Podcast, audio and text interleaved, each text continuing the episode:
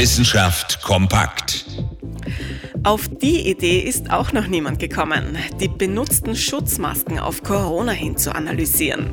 Das müssten doch eigentlich richtige Virusfänger sein, oder etwa nicht? Tatsächlich haben sich jetzt Forscherinnen und Forscher in den USA damit beschäftigt. Dass also niemand diese Idee hat, stimmt nicht ganz, aber vorerst hat es nur für eine Pilotstudie gereicht. Getragene Masken, eignen sie sich zur Diagnose von einer Infektion mit Covid-19? Das Forscherteam ist optimistisch. Die Ergebnisse deuten darauf hin, dass Maskenabstriche durchaus verlässlich sind und zum Beispiel eine gute Alternative darstellen, wenn andere Testmethoden nicht möglich sind.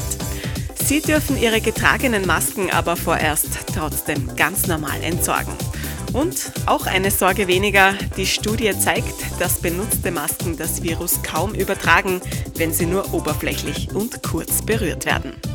Interessante Themen aus Naturwissenschaft und Technik.